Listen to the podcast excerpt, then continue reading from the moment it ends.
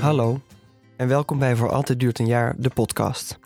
De podcast die bij een theatervoorstelling hoort.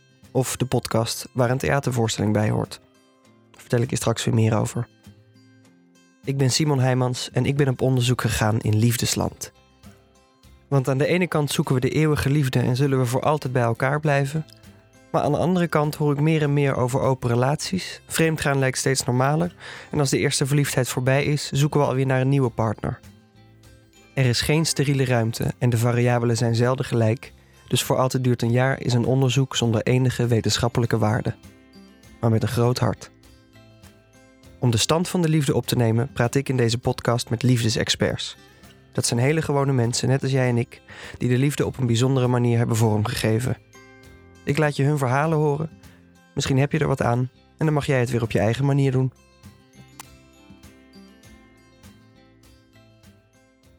In deze derde aflevering brengt mijn zoektocht in Liefdesland me bij Corrie. Corrie heeft namelijk 40 jaar lang een relatie gehad met een getrouwde man. In alle openheid. Rien, haar man, is al die tijd getrouwd geweest en gebleven, omdat ze erachter kwamen dat het helemaal niet nodig was dat Rien ging scheiden. Ik wil dus Corrie graag spreken, maar een afspraak maken met haar is niet zo makkelijk. Want Corrie is dan wel 76, maar ze heeft het hartstikke druk. Ik ben om te beginnen al heel lang vriend van Carré. En dan heb ik hier in Utrecht, ben ik dus lid van het Klokkenluiderschilden, reiscommissie voor internationale reizen en de ontvangstcommissie, de website. Ben ik grondlegger van Domunder. De Facebook-sites beheer ik. In Carré staat mijn naam op het vriendenbord. In de Schouwburg ben ik al heel lang vriend. In het muziekcentrum heb ik een stoel geadopteerd. Dan ben ik vriend van het Centraal Museum. Maar ik ben nu aan het afbouwen. Toevallig dat ik het gisteren met een vriendin over had van... waarom doe ik dit allemaal? Er zit een drive achter, hè? Corrie denkt zelf dat ze die drive heeft omdat ze iets in te halen heeft. Vroeger op de verpleegstersopleiding is haar jeugd gepikt. Je kwam vroeger in een ziekenhuis werken en je moest verplicht intern. Omdat ze zogenaamd bescherming hadden voor je. Dus al woon ik in de stad, je mocht niet thuis wonen. Het was heel streng, je moest groene zus, je moest nou toen net niet meer de zwarte kousen. Je werd een beetje gedrild. En je mocht geen nee zeggen, je mocht geen fouten maken. Dus je werd ontzettend geleefd. En ik heb ontdekt dat heel veel mensen van mijn leeftijd, zo rond de 35, daar allemaal tegen aangelopen zijn, in de problemen kwamen. En achteraf denk ik, dat komt toch door dat regime in zo'n ziekenhuis. En zo halverwege de 30 kreeg Corrie er zelf ook last van. Ik werd er misselijk van. Ik werd er echt misselijk van. En ik werd op een gegeven moment zo kwaad. Ik heb je ongelooflijk lopen vloeken en schelden en janken. Ik zei, godverdomme, ze hebben mijn jeugd gepikt. En dan stuurt de directrice van het ziekenhuis waar Corrie op dat moment werkt... de ziekenhuispredikant naar haar toe. En dat is Rien. En toen zei de directrice, die zei... Rien, je moet dus met Corrie praten, want ik denk dat ze het erg moeilijk heeft. Dus ik plaagde hem nog wel eens. Dan zei ik, nou die hulp... Ik zei, dat praten van jou, dat weet ik, ja. Tot die tijd hadden ze elkaar wel eens gezien. Op de gang, in de koffiekamer of op het overleg van de afdelingshoofden. We kenden elkaar toen al, maar dat was wel het eerste contact... waarin er veel meer aan bod kwam. En het was natuurlijk een heel proces. En dan ging er wel een beetje zo'n vonkje... maar je had dan niet het idee van... Het was gewoon een aardige kerel. Het was helemaal niet moeders mooiste. Dus ik zei wel eens, nou, ik ben echt niet op je knappe kopje gevallen. Zo waren we dan ook wel. En op een of andere manier klikte dat. En toen bleek dus ook op een gegeven moment... dat we wel heel erg bevriend waren... En ik kende zijn vrouw ook. Dat was in de tijd dat het net op tv begon met soms een dubbele relatie. Hè? En het boterde al niet helemaal tussen hun. En toen zei ze, nou ik weet een leuke vriendin voor je. Ja, dat hoorde ik later. Maar goed, we hebben het ook meteen opengegooid. En het gaf ons allebei binding, maar ook vrijheid. Oké, klinkt goed. Maar hoe ging dat praktisch dan in zijn werk? Ik zelf heb altijd het idee gehad van... ik zal nooit een relatie aangaan met iemand die getrouwd is... die stiekem moet blijven.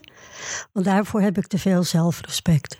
Dat zal ik nooit doen. Binnen het gezin heb ik altijd meteen een plek gekregen. Ik kreeg de sleutel van het huis. En ik was bij heel veel dingen.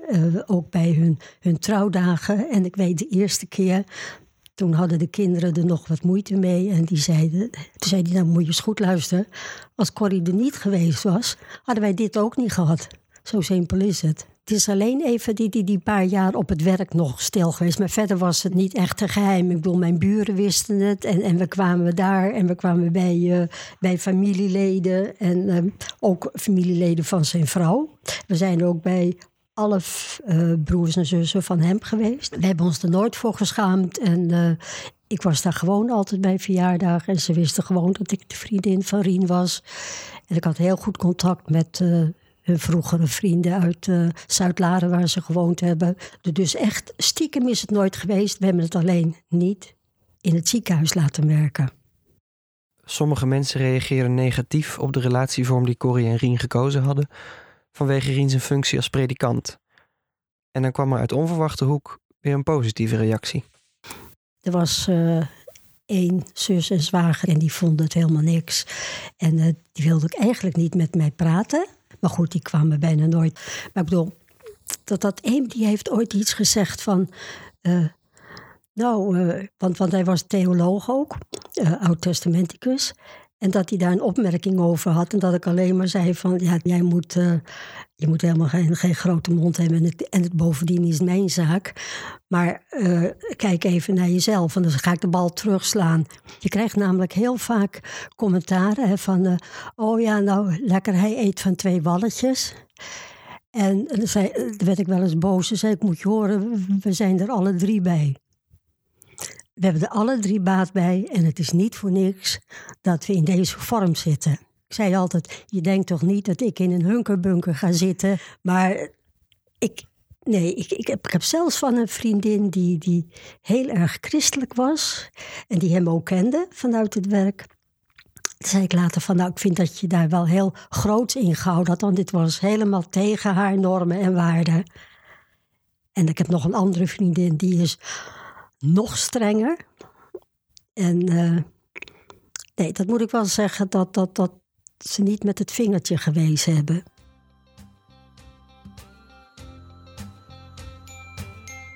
Zometeen hoor ik van Corrie hoe haar taalgevoel een belangrijk onderdeel van de relatie met Rien was. En ze vertelt me hoe het was toen Rien ging dementeren. Maar eerst wil ik je weer even vertellen over Voor Altijd Duurt Een Jaar, de voorstelling. Als Erik net bedrogen is door zijn ex-vriendin... ontmoet hij op een nacht het meisje Pim.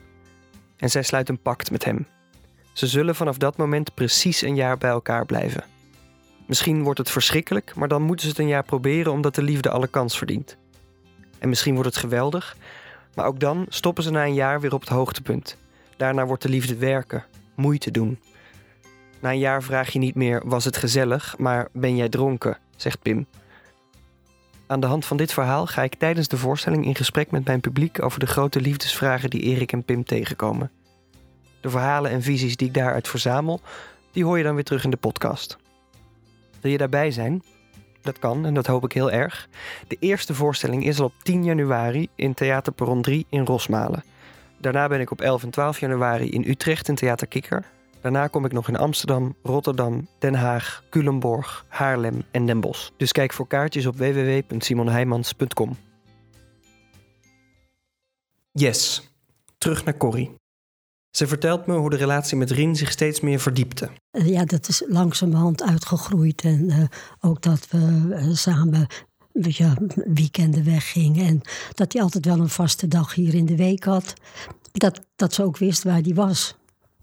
En dat ik daar gewoon, als ik van mijn werk uit Lunteren kwam... dan stapte ik daar de deur binnen met mijn eigen sleutel. Zo ging dat. Ja. En langzamerhand is dat heel, heel hecht geworden. En wat ik al zei, dat we er eigenlijk zo over verbaasd waren... dat het zo uitgroeide. En dat hij ook zei van, dit is... hoe zei hij het nou... dit is het beste wat me overkomen is. En dan, daar had ik het wel eens moeilijk mee. Want dan dacht ik, ja, maar je bent toch ook getrouwd geweest? Maar, of je bent getrouwd en dan ben je toch ook verliefd geweest? Maar daarin gaf hij wel aan dat het een heel andere dimensie was. En ik begreep toen ook dat zij... laat ik het zo zeggen. Ik zei altijd, zij zijn getrouwd. Maar wij zijn gelukkig. En dat is het verschil. Misschien juist wel dat je niet op elkaars lip zit... dat een relatie intenser is. En waar ik bijvoorbeeld altijd heel erg van genoten heb... toen hij eenmaal al in de fut was... en ik kwam van mijn werk uit Lunteren... en dan had hij de koffie gezet en was er een borreltje... en dan... we waren altijd heel veel met taal bezig. En dan had ik soms onderweg een krankzinnig gedicht zitten maken. En dan kwam ik hier en zei ik van, goh, moet je even horen. Ik heb dat en dat verzonnen. En dan ging hij daarop door. En dan hadden we vreselijke lol. Omdat we allebei wel heel taalgevoelig waren. En daar ook we wel graag mee bezig waren. Hij schreef ook veel. En hij las veel en studeerde veel. En taal was ook, Nederlands was ook wel... sterke kant van hem. En dat was wel heel leuk. Dat was heel intens. Corrie zegt vaak hoe goed ze kon praten met Rien. En Rien ook met zijn vrouw.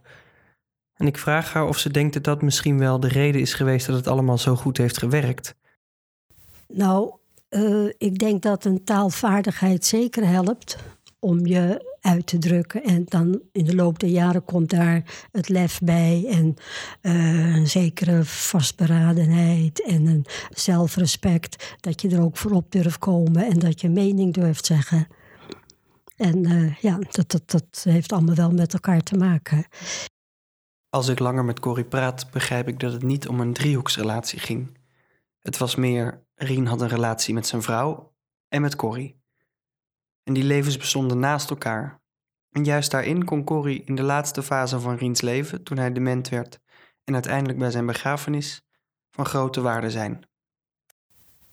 Het is geen driehoeksverhouding geweest. Nee, integendeel. Ik paste daarin en we pasten in het plaatje. Iedereen had zijn eigen positie. Maar zij hadden hun leven en wij hadden ons leven. En het werd... pas wat lastiger in de periode toen hij ging dementeren. En zij natuurlijk ook al behoorlijk oud was en nooit een geduldige vrouw is geweest. En ik had al 2 mantelzorgperiodes achter de rug. Dus ik kende het klappen van de zweep. En toen zei ik ook tegen de kinderen, moet je horen... als jullie je nou met je moeder bemoeien, ik zorg wel voor je vader. Dus ik heb gewoon het heft in handen genomen... en ik heb met zijn dochters de kamer ingericht. En ik kwam... bijna elke dag. En de laatste weken kwam ik er zeker elke dag. En ik zorgde voor hem. En ik zei, de was neem ik mee. En dus dat heb ik geregeld. En de laatste nacht was ik ook bij hem. Uiteindelijk ben ik daar alleen gebleven. En ja, op zich was dat wel heel plezierig, moet ik zeggen. Ja, heel gek. Maar ik was dus in het verpleeghuis. En ik belde zijn dochter om 5 uur dat hij overleden was. Ze kwam er naartoe. En toen... zijn de kinderen meteen gekomen. De oudste zoon woont in het noorden en de dochter in Maastricht. En die zijn gekomen. En toen zei ik, nou weet je wat... ik heb toen de kamer... ik zei, weet je wat, ik ga meteen... het is gek, maar ik ga die kamer meteen leeghalen. Nu heb ik er geen moeite mee. Ik zei tegen Marianne, vind jij het erg? Nee, ze zegt het helemaal niet. Dus hebben we samen die kamer leeggeruimd. Zij is naar de begrafenisonderneming gegaan met haar moeder en broer en zus. En ik heb verder die bol ingepakt die dag. En toen ben ik daar gewoon verder overal bij betrokken geweest. Ik heb gezorgd dat ik heel veel foto's had van ons leven. Want daar was ik heel erg op gebrand. Dat bij die fotocollage, want er zaten veel mensen die het niet wisten... En dat was verder helemaal geen punt. Ik had gewoon, dat is mijn deel, is 40 jaar lang ons leven geweest. En dat heb ik daar ook laten zien. Dat heb ik ook in mijn eigen verhaal verteld.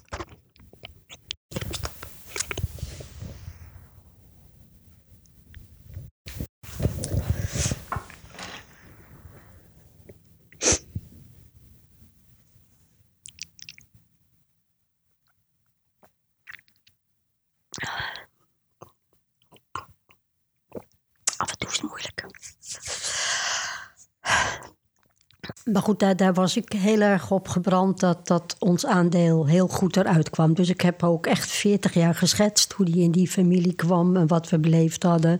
En hoe hij een deel van zijn leven ook op Loosdrecht in mijn zomerhuisje zich afspeelde. En hoe die zo genoot van het water. En bij die besprekingen, hoe we die dienst ingevuld hebben, heb ik ook een heel duidelijk stempel gedrukt. Maar dat was wel heel goed. En dat ik ook bij de uitvaart ook gewoon mijn eigen verhaal kon vertellen. En dat al mijn foto's ook gewoon gemengd waren door de foto's van kinderen of wat dan ook. Ik kan er op zich heel goed mee omgaan hoor. Maar ik merk wel dat het de laatste maanden ietsje moeilijker is. Maar ik ben het nooit uit de weg gegaan. Maar ik ben wel iemand van... Het leven gaat door, het leven is bij mij en. Zo na het gesprek dat ik met Corrie heb gehad, geloof ik dat meteen. Zo komen we weer terug bij haar agenda aan het begin van deze podcast. En ik weet die nacht dat hij overleden was toen... ik zat in de organisatie van iets in de Domtoren. En dat had ik al overgedragen van, jongens, het gaat niet goed... En toen was ik klaar en Rien was verzorgd en de kamer was leeg. En ik stond ineens 's avonds om 8:00 in de Domtoren. En ze keken me aan van, kom jij hier nou? Hoe is het nou? Ik zei, ja, hij is overleden vannacht. En ik vond het heel normaal om daar gewoon die avond mee te maken... en nog weer wat te gaan helpen. En dan had ik echt niet het idee van, dit kan ik niet doen. Of ik zei, ja, dat verdriet is er en nou, dat komt wanneer het komt. Dit was hoe Corrie 40 jaar de liefde heeft beleefd met Rien die al die tijd getrouwd is geweest en gebleven. En denk je nou, dat is ook misschien wel iets voor mij? Dan zijn dit nog even Corrie's kernpunten. En dat zijn een paar kernpunten die heel belangrijk zijn in zo'n relatie. Dat je je niet moet laten meesleuren, dat je plek moet hebben, dat je daarin je eigenheid kan bewaren. En ga nooit een relatie aan stiekem. Want dan zit je in de hunkerbunker. Goed onthouden, nooit de hunkerbunker. Dit was de derde aflevering van Voor Altijd Duurt Een Jaar, de podcast. Volgende week praat ik met Rieke en Jacob. Zij zijn 50 jaar gelukkig getrouwd. Ik ben benieuwd hoe ze dat gedaan hebben. Vergeet in de tussentijd niet de speellijst van de voorstelling te checken op www.simonheijmans.com of like ons op Facebook. Dag!